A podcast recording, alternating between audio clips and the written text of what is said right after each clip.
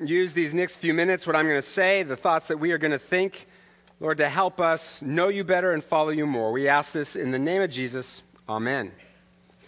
Well, I want to welcome those of you who are watching online, those of you here today. Happy Father's Day. Great to have all of you with us. I want to start with a question that I actually asked last week, and that is who, who tells you what is good for you and what isn't good for you?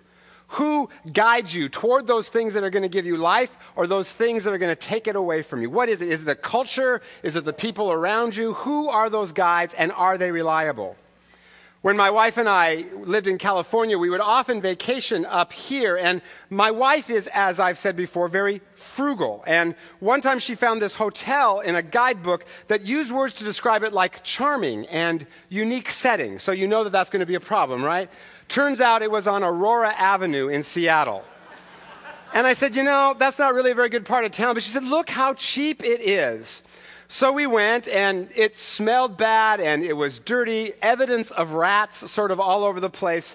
And our daughter was one year old at the time, and she just sat on the floor depressed. She would not move. She just sat there, just kind of depressed. And then a little bit in, my wife said, What are those dents on the wall? And I looked and I said, I think they're bullet holes. About an hour later, we had moved to a more expensive hotel in Seattle. And when we got there, we walked in the room, and my one year old started running around the room and laughing and smiling. It was just so much happier. So even at one year old, she had four star taste. Problem was, she had one star parents, right? That guidebook did not lead us to abundant life, it led us to Aurora, and that's not the same thing. In the passage that we read today, Jesus says, I am the good shepherd, come to lead my sheep toward abundant life. Now, if you have been around the church at all, that phrase, good shepherd, probably conjures images of pictures you saw in Sunday school. Maybe like this one, or my personal favorite, this one. That is one happy Jesus, right? That is a happy shepherd, right? I hate these pictures hate them. For one thing, they idealize sheep. Okay, my grandfather raised sheep. They smell bad, they poop a lot. No way do you want to hold a little one in your hand. No way. Worse, though, they, they do not show what a shepherd is actually all about, and they make Jesus look like a wimp. Here's the thing our lives will be no bigger than the God we follow. So if that's the kind of huh, life you want, stick with that. But the real Jesus is more dangerous than that more dangerous, bigger, more interesting. When he says, I am the good shepherd, that is not a comforting little platitude. For starters, he's claiming to be God because God is depicted as a shepherd throughout Scripture. But more than that, it is a radical, challenging, scandalous, kind of dangerous, scary statement, which is why it causes a riot at the end. It, and if we understand it, it will make our lives bigger and bolder and more filled with joy. It's a bold statement that can lead to bold living. And since shepherd is kind of a foreign concept for us, I'm just guessing none, none of you majored in shepherding in college or anything like that. I want to, and we've got these images in our head from Sunday school that are kind of misleading. I want to use this sermon to talk about what a shepherd actually did in Jesus' day, how that makes Jesus look bigger, and how that can make our lives bigger and more dynamic. For starters, when he says he's a shepherd, what he really means is he's a warrior. Now, we don't think of it that way, but a shepherd's primary job, if a wolf or wild animal came, shepherd's primary job was to fight that wild animal off, usually with his bare hands. That is a dangerous shepherd. And that's what Jesus means when he says, The thief comes only to steal and kill and destroy, but I have come that they may have life and have it to the full. Now, by thief in this passage, Jesus means the false religious teachers of his day. But he also means the devil, who tries to steal your joy, kill your relationship with God, and destroy any sense of wholeness in your life. And there are three lies the devil uses to get us off track. Three lies. Let me just list them. See if any of the, see if you heard any of these lies this week. Lie number one: You're on your own. God does not have your back. And that causes us to put our hope in all kinds of things that disappoint. If your hope for fulfillment is in sex, it's going to disappoint. It'll set you on an endless itinerary of desire, trying to find the perfect experience, but you never get there. If your hope for fulfillment is in career, it's going to let you down. Eventually, you don't get the promotion, or you get it and it doesn't satisfy. If your hope for fulfillment in life is in parenting, God bless you. Just, I pray for you. because that will also disappoint you and break your heart at various points. Lie number two God's trying to keep you from having fun. That's what he's at. He's the, your Aunt Tilly in the sky, wanting to keep you from having fun. And that causes us to then do all kinds of things that feel good for a little bit, but then cause pain down the road. And avoid all kinds of things that are hard, even if actually they're going to be more rewarding. And then line number three gravity, the downward pull of life is always going to win, which denies the power of the resurrected Jesus to make all things new and leaves us depressed and discouraged and settling for less in life. The devil comes to destroy, but Jesus fights him to bring life and to bring it to the full. Not to keep you from having fun, but to give you a life where you are getting free from shame, a life where success doesn't make you and failure doesn't break you, a life where you feel connected to God, have joy even when it's tough times, and meaning and purpose in life. Someone sent me something, a little kind of saying that said if you can start your day without caffeine, if you can always be cheerful, if you can overlook it when those you love take it out on you when something goes wrong, if you can resist treating a rich friend better than a poor friend, if you can sleep well every night, and if you can eat the same food every day and be excited about it, then congratulations, you're almost as good as your dog. not a bad description of a dog, not a bad description of abundant life, actually. This week I heard a, about a woman who was in a car. A car hit her, and she ended up in a coma. Eventually, she got out of the coma. She's in tons of pain. But she was talking about how Jesus is using it for good. It's not easy, but she said, you know what? In this, I actually feel closer to God, ironically. She said, I've also seen just how much my husband loves me, and it's brought us closer together. And she said, plus, I've started to tell people here in the hospital that Jesus is good. And the thing is, I'm in so much pain, and my life is such a mess right now that if even I can say it, they sort of have to listen to me. They don't have to listen to pastors, but they have to listen to me. That's Jesus fighting what the enemy meant to harm her to bring her good. He is a warrior fighting the enemy, fighting for your soul. And he calls us to be co warriors with him, to fight to undo the damage the devil has done, not with the weapons of this world, but with his weapons of love and hope. When I was in Cambodia last year, we met a man named Kevin who several years ago went to Cambodia with his church and then felt nudged by the Holy Spirit to stay, help folks who were being unfairly driven off their land by the government. And one of the first things you notice about Kevin is he is very happy. He, he smiles to excess. It's actually kind of annoying. And he said that one time he was at a bus station in Cambodia and his bus was late. He was kind of bugged about that. And then a fight broke out because one guy tried to steal another man's luggage. And the guy with the luggage was hitting the thief with a chair. So Kevin felt nudged by God to do something, so he stood in the middle between these two guys to stop the fight. Meanwhile, about 30 Cambodians gathered around him, and he said to the one man, Okay, this guy tried to steal your luggage, but nobody deserves what you're doing to him. And then he said to the thief, Look, you don't have to live this way. Jesus can give you a different life. And you don't have to wait until the next life and have your crimes paid for in the next life. Jesus can erase your bad karma now. And the guy did not become a Christian, but, but he was interested, and 30 Cambodians got to hear that they were not slaves to their karma. Slowly, everyone kind of calmed down. They shook hands. Thief went off with the cops. Later on, Kevin went to follow up with him. Then his bus came, and as Kevin sat down, the woman next to him said, You did a good thing. You'll be repaid in the next life. so Kevin said, Well, can I tell you how to be repaid in this one? Had a great conversation with her. Now, he didn't use the power, the, the, the, weapons of this world, power, intimidation. He used love and grace and hope and forgiveness. He was a co warrior with Jesus to turn a bummer of a situation, a late bus, and a fight, into kind of a cool adventure and fight the enemy's attempts to steal, kill, and destroy. And oh, by the way, don't dismiss that story by going, oh, yeah, missionaries in foreign countries, they do amazing things. No, there are bus stops here too. You can do it. Jesus is a warrior. Second, second thing Jesus means when he says that he's a shepherd, he's a personal guide. Jesus says, I know my sheep and they know me. Now, we think all sheep look the same, but an actual shepherd can spot his sheep out of hundreds by the spots on their wool and all sorts of things. And sheep, interestingly, know their master's voice. In fact, there's a story recently about a Palestinian woman who asked an Israeli guard if she could call her sheep out of a herd of hundreds of them that had been captured. And the guard kind of smirked and said, If you can. Her son pulled out a flute, played this simple little melody. Pretty soon, all her sheep popped their heads up, started walking toward the boy. Sheep actually recognize their shepherd's, the shepherd's voice. About the only thing sheep can do, but they recognize their master's voice.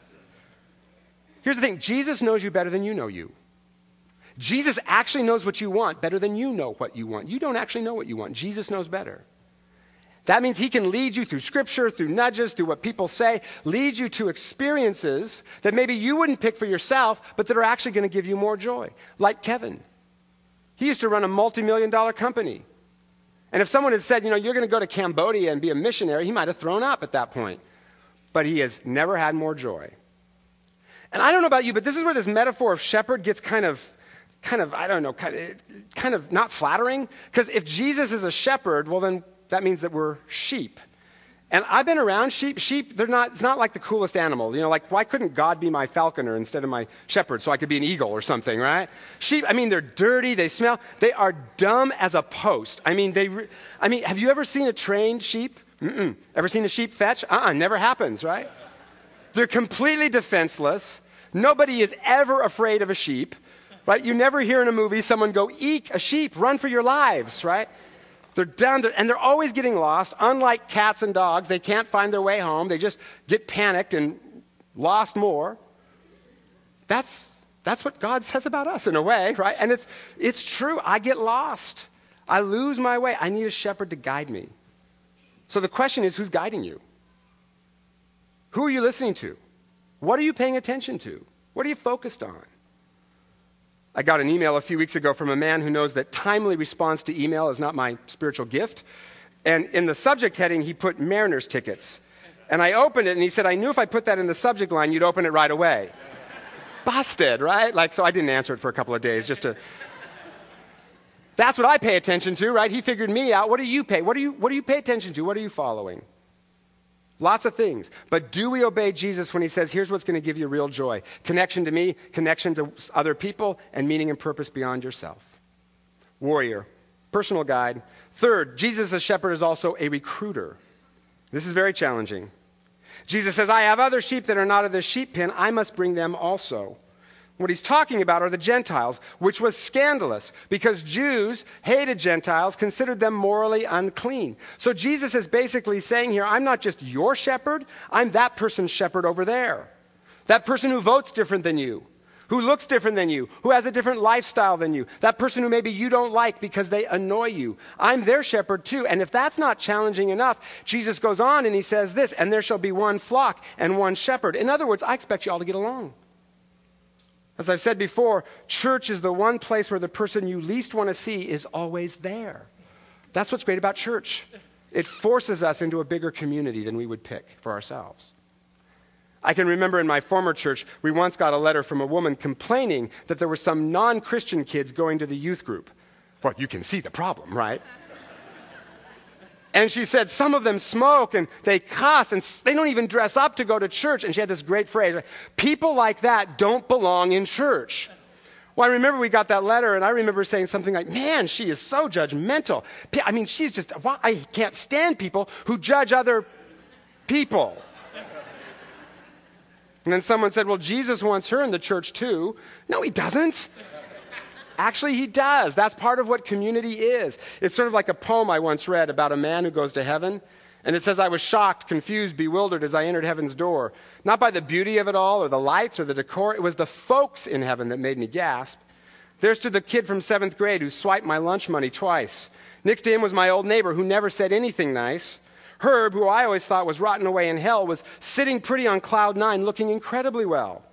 I nudged Jesus, What's the deal? I'd like to hear your take. How'd all these sinners get here? Has there been some kind of mistake? And why is everyone so quiet and somber? Give me a clue. Hush, he said. They're all in shock. No one thought they'd see you. uh huh. But here's how this makes our life bigger. It's challenging, but here's how it makes our life bigger. It puts us with people we wouldn't have picked, expands our world. One of my best friends is a guy I couldn't stand in college, and then we worked together in a church. We've been friends for 30 years. That's how Jesus as shepherd is kind of challenging. He may want you to be best friends with someone you don't like right now. Warrior, personal guide, recruiter, and finally, Jesus as shepherd means he's the transformer, our transformer. Here's what I mean shepherds in Jesus' day were the dregs of society. They're considered morally unclean because they worked with animals, considered thieves because they were migrant workers. If you so much as brushed up against a shepherd, you would be considered unclean and couldn't go to the temple. So, any of you who got the part of shepherd in the Christmas play, you got the bad part. But by comparing himself to shepherd, Jesus transforms this unpopular profession into something meaningful and valuable. See, when the psalmist says, The Lord is my shepherd, that is a shocking line. It's like saying, The Lord is my garbage collector, which, if you think about it, he is. Or maybe better yet, the Lord is my recycler. He takes the trash in my life, recycles it, and uses it for good. That's Jesus.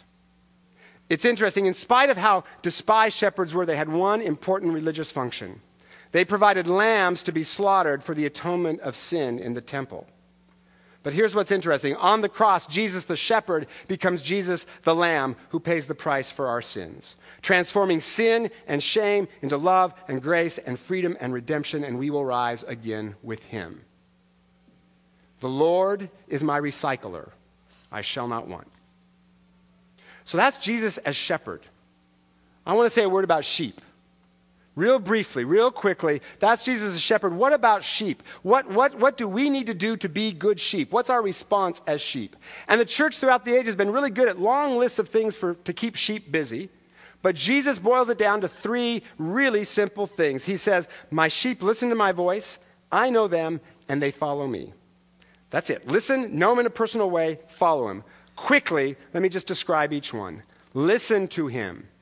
As I've said before, he speaks through the Bible, through prayer and those thoughts that pop in our heads that maybe aren't our thoughts. In worship, maybe it's a line in a song or something someone says in a sermon or to you afterwards. And just like sheep recognize the distinctive quality of the shepherd's voice, Jesus' voice has some distinctive qualities to it that we can use to recognize whether it's Jesus or not. Let me give you just quickly a couple of the distinctive qualities of Jesus' voice. First, you know it's Jesus if it aligns with Scripture. Second, you know it's Jesus if it gives affirmation as opposed to a compliment. Compliment is based on something you do. Affirmation is who you are, the core of who you are. Jesus affirms. Whether that's in a thought in your head or something someone says, Jesus affirms. He doesn't compliment, doesn't flatter. Third, you know it's Jesus if it gives critique and conviction rather than condemnation and shame. Critique and conviction say, here's what you have done wrong and how you can grow. Condemnation says you are wrong and it's shame. Jesus doesn't do that. And then, fourth, you know it's Jesus if it's quirky, unusual, or funny. All throughout the Bible, God always says, has these quirky little things, he says. One of my favorites is, and I've read it here before, one of my favorites is when the Israelites are complaining about not having any meat. God says, and this is a direct quote God says, I'll give them meat. I'll give them meat until it comes out their noses. So, kind of snarky, right? I like it when God gets snarky. All throughout Scripture, there are these quirky little things God says or does. One of our elders in this church, whose wife is a choir director, says that becoming a Christian for him was this slow intellectual process. I mean, his wife was a choir director, she was in, but for him, lots of books, lots of reading, very slow, intellectual. Well, one day he was on a ferry and for some reason just started singing this country western song that popped into his head. And there was a line that said, Jesus, come into my life. And he was just singing it mindlessly. And then he stopped and realized that he'd just become a Christian in a way. And I love how God works. His wife is a choir director, classical music, country. He becomes a Christian through country music. Jesus is just funny, right? He just likes to do weird and kind of quirky things. Listen to his voice. Second, sheep know him in a personal way. Not just head knowledge, but personally. That's what this passage is getting at. And then, third, sheep follow the shepherd. And the Greek word Jesus uses to fo- says follow me is actually means walk around with me. Walk around with me. As you do your job, parenting, school, talk, talk to Jesus. Look for ways to be part of what he's doing right there. Like Kevin, who found a way to be part of God's redemption right there in a bus stop. And as we do that, Jesus, our shepherd, leads us to what he calls abundant life. Harder, but bigger and deeper and bolder and richer. That's how Jesus as shepherd is a challenge. Harder, but bigger and better. Just heard a story from Jubilee Reach, a Christian organization started by this church, and as you know, it's been, has been invited by the Bellevue School District to run the sports programs in the Bellevue Public Middle Schools. Well, one of our coaches emailed us not too long ago, and he said, I know I should never give up on any kid, but if there was anyone who tested my patience to the point of giving up, it was Ted, not the kid's real name. Well, it turns out last spring, Ted was suspended for setting a fire in the boys' bathroom. And this year, when the year started, when he joined the soccer team, Ted was failing in three classes. So this coach started going to Ted's algebra class with him to help him. Eventually, Ted got his grades up so he could join the team. Well, after, after one of the games, knowing his reputation, one of, another student sort of dared Ted to spray the fire extinguisher all over the gym floor. Ted caved into peer pressure, caused a whole lot of damage, and the coach said, I felt so disappointed in him, thought we were making progress. Well, the next day, Ted was suspended, which meant that he couldn't be on the team anymore. And that night, the coach got an email from Ted. And this is what Ted wrote. He said, Hi, coach, it's Ted. I just wanted to say I'm really sorry for letting you down and the rest of the team. You were probably counting on me as well as everyone else. I, don't really know where I'm going in life or what my future is. I've always wanted to coach or play professional sports or just be associated with it, but no one believes me. I don't blame them. All I do is cause trouble and get bad grades. I'm trying to rise above it. I don't know. You don't have to help me anymore. I understand. I'm just going to try to go on my own, but thanks for all your help. I really do owe you. Ted. Well, in his email to us, the coach said, This is what he wrote I got over my disappointment. Kept showing up in his algebra class to help him, even though he wasn't on the team anymore. On Saturdays, I'd meet him at the library to help him with his work, and he told me he was sincere about making the right choices. In March, Ted came to our championship game to cheer us on, even though he couldn't play. Ted came up to me last week to say that his GPA has doubled, that he's grateful that I kept hanging out with him, that he's grateful that I helped him with his math, that he's grateful that I kept going to class and it's paying off because his GPA has doubled. But most importantly, he's hanging around a better group of friends. I never really got to be Ted's coach, but I'm more grateful for the impact that was made on his life, and I'm grateful for the ways that I got to be a part of it. That's Jesus as shepherd. Shepherding that coach, nudging him to fight, to be a warrior, to fight for Ted's future when the enemy was trying to steal it away, to keep showing up in that math class even though Ted wasn't there, show up in the libraries every Saturday, even though Ted wasn't on the team, to help him out, fighting alongside Jesus for Ted's life. And Jesus gave him vision and patience and through him, Jesus spoke to Ted, guided Ted, recruited Ted into his community when everyone else was giving up on him, and used what the enemy meant for evil and turned it around into good. And both Ted and the coach got a bigger, richer life. Joy in spite of setbacks, meaning and purpose, connection to Jesus and others. That's what Jesus, a shepherd, can do. Not some anemic, wimpy, scarcely alive guy in those pictures. No, he is sovereign Lord, Almighty God, everlasting Father, who leads us to a harder life, who challenges us, but it's a deeper, more abundant life. So, how can you let him be your shepherd this week? Fight alongside of him to push back what the enemy's trying to do. Resist those lies. Walk around with him in your office or your school looking for opportunities to be part of what he's doing and listen for his voice and do what he tells you to do. And you'll begin to live the eternal kind of life now. As the hymn we sing says, no guilt in life, no fear in death. This is the power of Christ in me. From life's first cry till final breath, Jesus commands my destiny. That is, He's my shepherd. He guides me. No power in hell, nothing the devil can cook up, no scheme of man, nothing anyone can say or do can ever pluck me from His hand till He returns or calls me home. Here in the power of Christ I stand. That's how Jesus, as shepherd, leads us to a more abundant life. So, Jesus, like a shepherd, lead us, and we will follow. Lord, we do not know where the good water is. We do not know where the green pastures are. Only you do. So, Jesus, like a shepherd, lead us, fight for us. We will follow you. In your name, Lord. Amen.